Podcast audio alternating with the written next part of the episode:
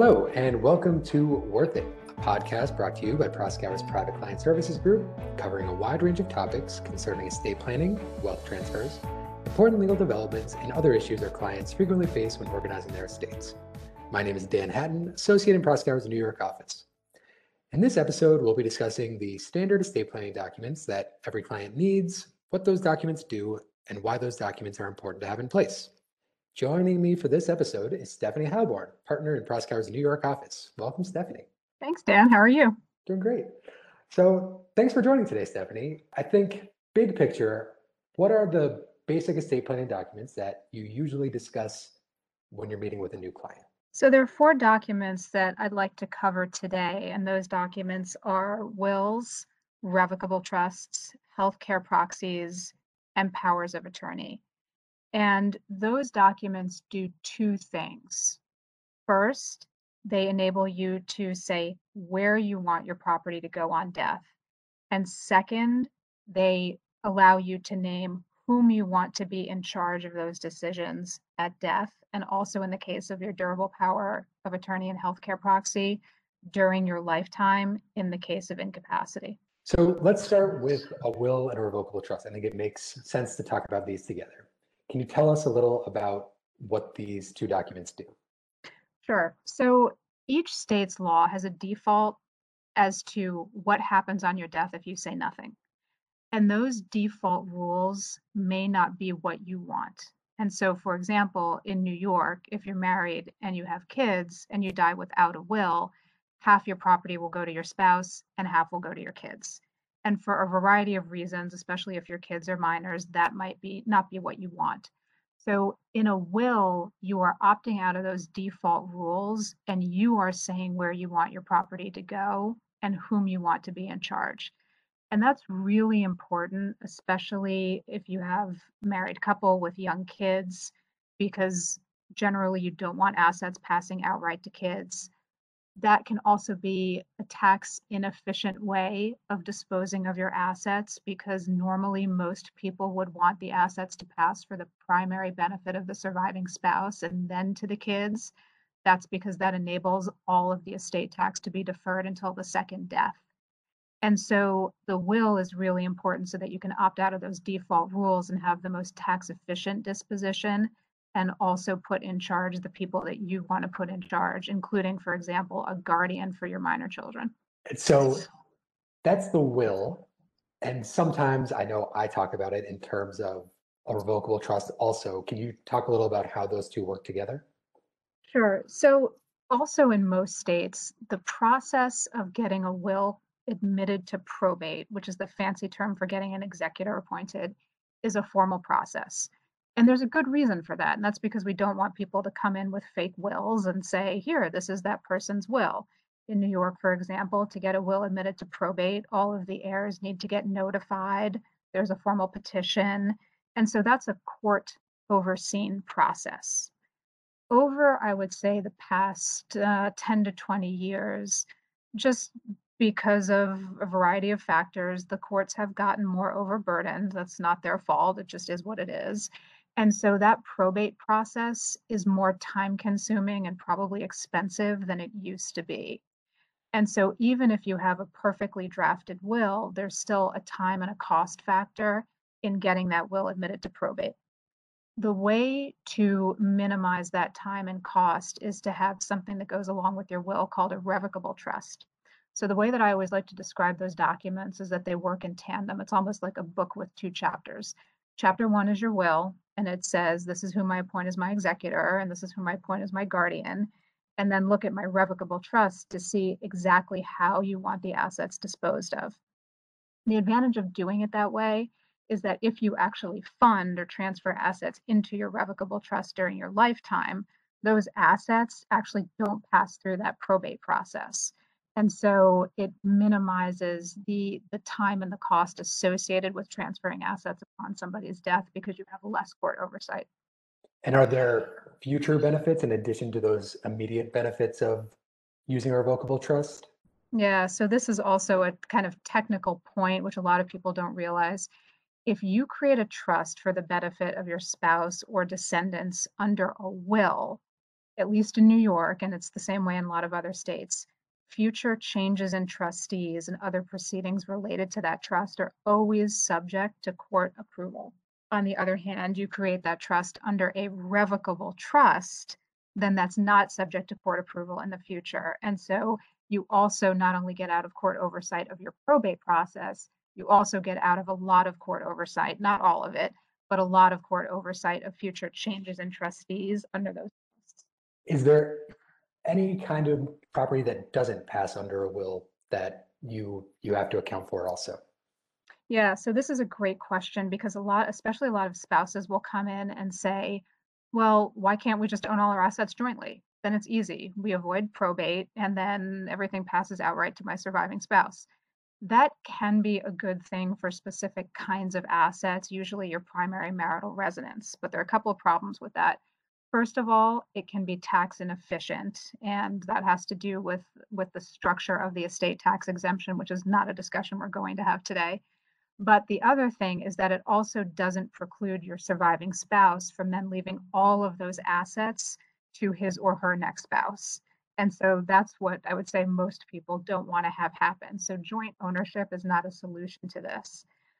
Second, there are other categories of assets, such as life insurance and retirement benefits, which we'll get to, that don't pass under a will. Those are called non probate assets, and they typically pass by something called a beneficiary designation. So while the will and the revocable trust are really important for disposing of most of your assets, many people have a significant component of their estate that's composed of things like 401ks, IRAs, life insurance and those are often dealt with separately. Got it. So that's the will and the revocable trust, and those say what happened at death. You also mentioned the decisions that can be made during life. Can you talk about those documents, the healthcare proxy and the power of attorney? Yeah, so estate planning is not only about what happens on death, it also is about what happens in the case of your incapacity. And especially these days when people are living so much longer, what I honestly, what I worry about for myself is that there could be a long period at the end of my life when I'm alive, but I don't have capacity to manage my own assets. And so part of the estate planning process is setting up a mechanism to enable clients to appoint the appropriate people to manage assets and make decisions in the case of incapacity. So a power of attorney is a financial document, and that's where you can name one or more people to make financial decisions for you if you're incapacitated. Really important point is that, at least in New York, power of attorney can also operate even if you have capacity. And so lots of spouses or even people who aren't married will execute powers of attorney to name people to make financial decisions for them if they're unavailable. It happens all the time that you might be traveling or out of the country, you need a tax return filed, you're closing on a house. And so a power of attorney can enable somebody to make those decisions for you.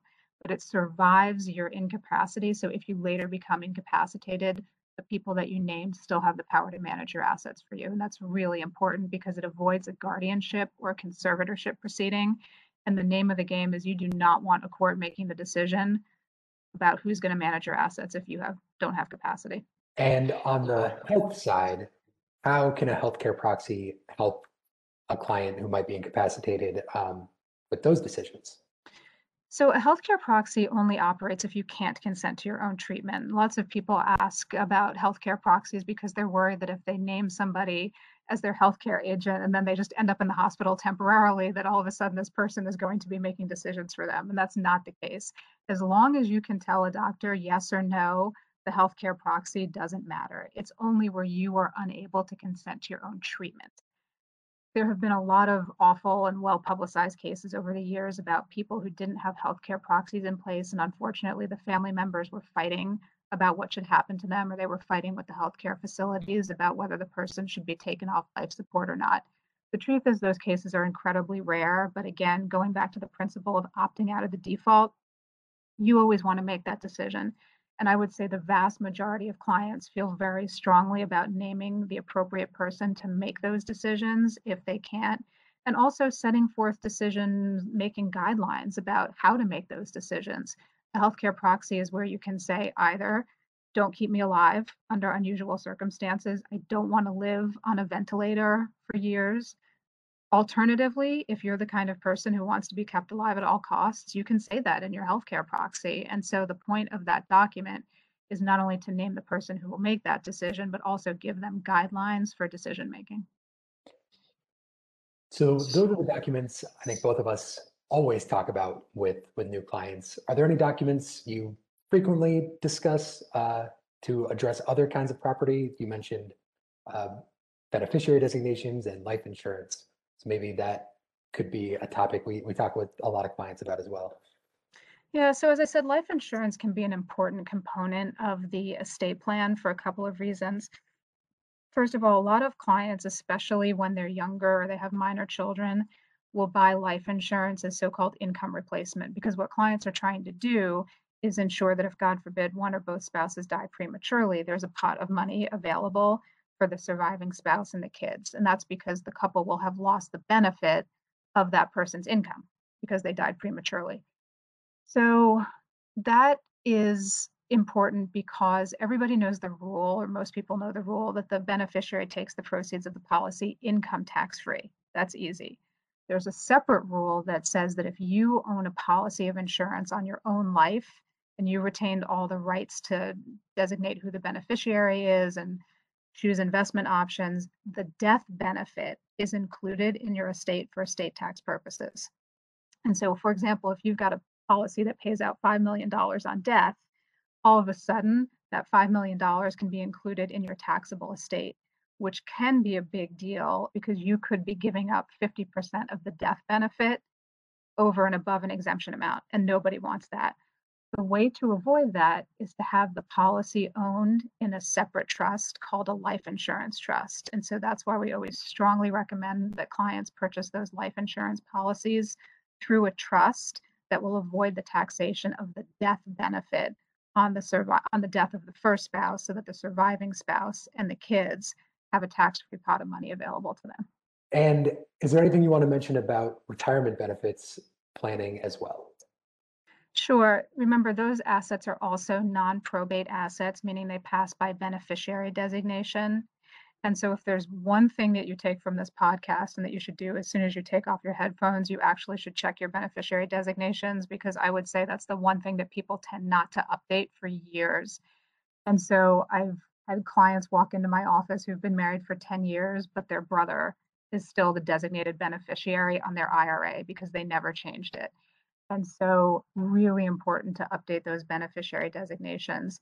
I would say for the most part, most people end up naming the surviving spouse as the outright beneficiary on those retirement accounts. That can be income tax efficient.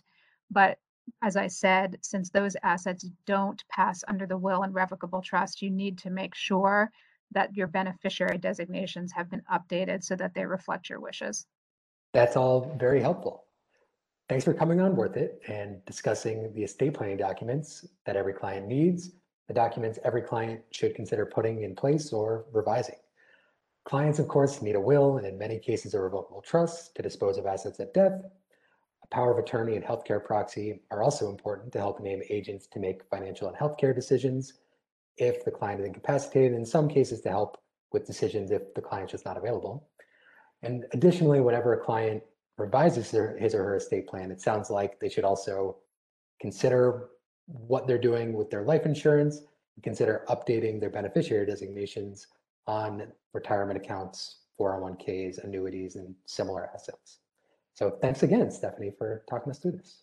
You're welcome. Nice to be here. With that, we'll wrap up this episode of Worth It. We hope you enjoyed this podcast and please join us for future episodes. You would like to receive notifications when new episodes are available, please visit our website, proskauer.com, and click the subscribe to our publications link at the bottom of any page. Thank you for listening.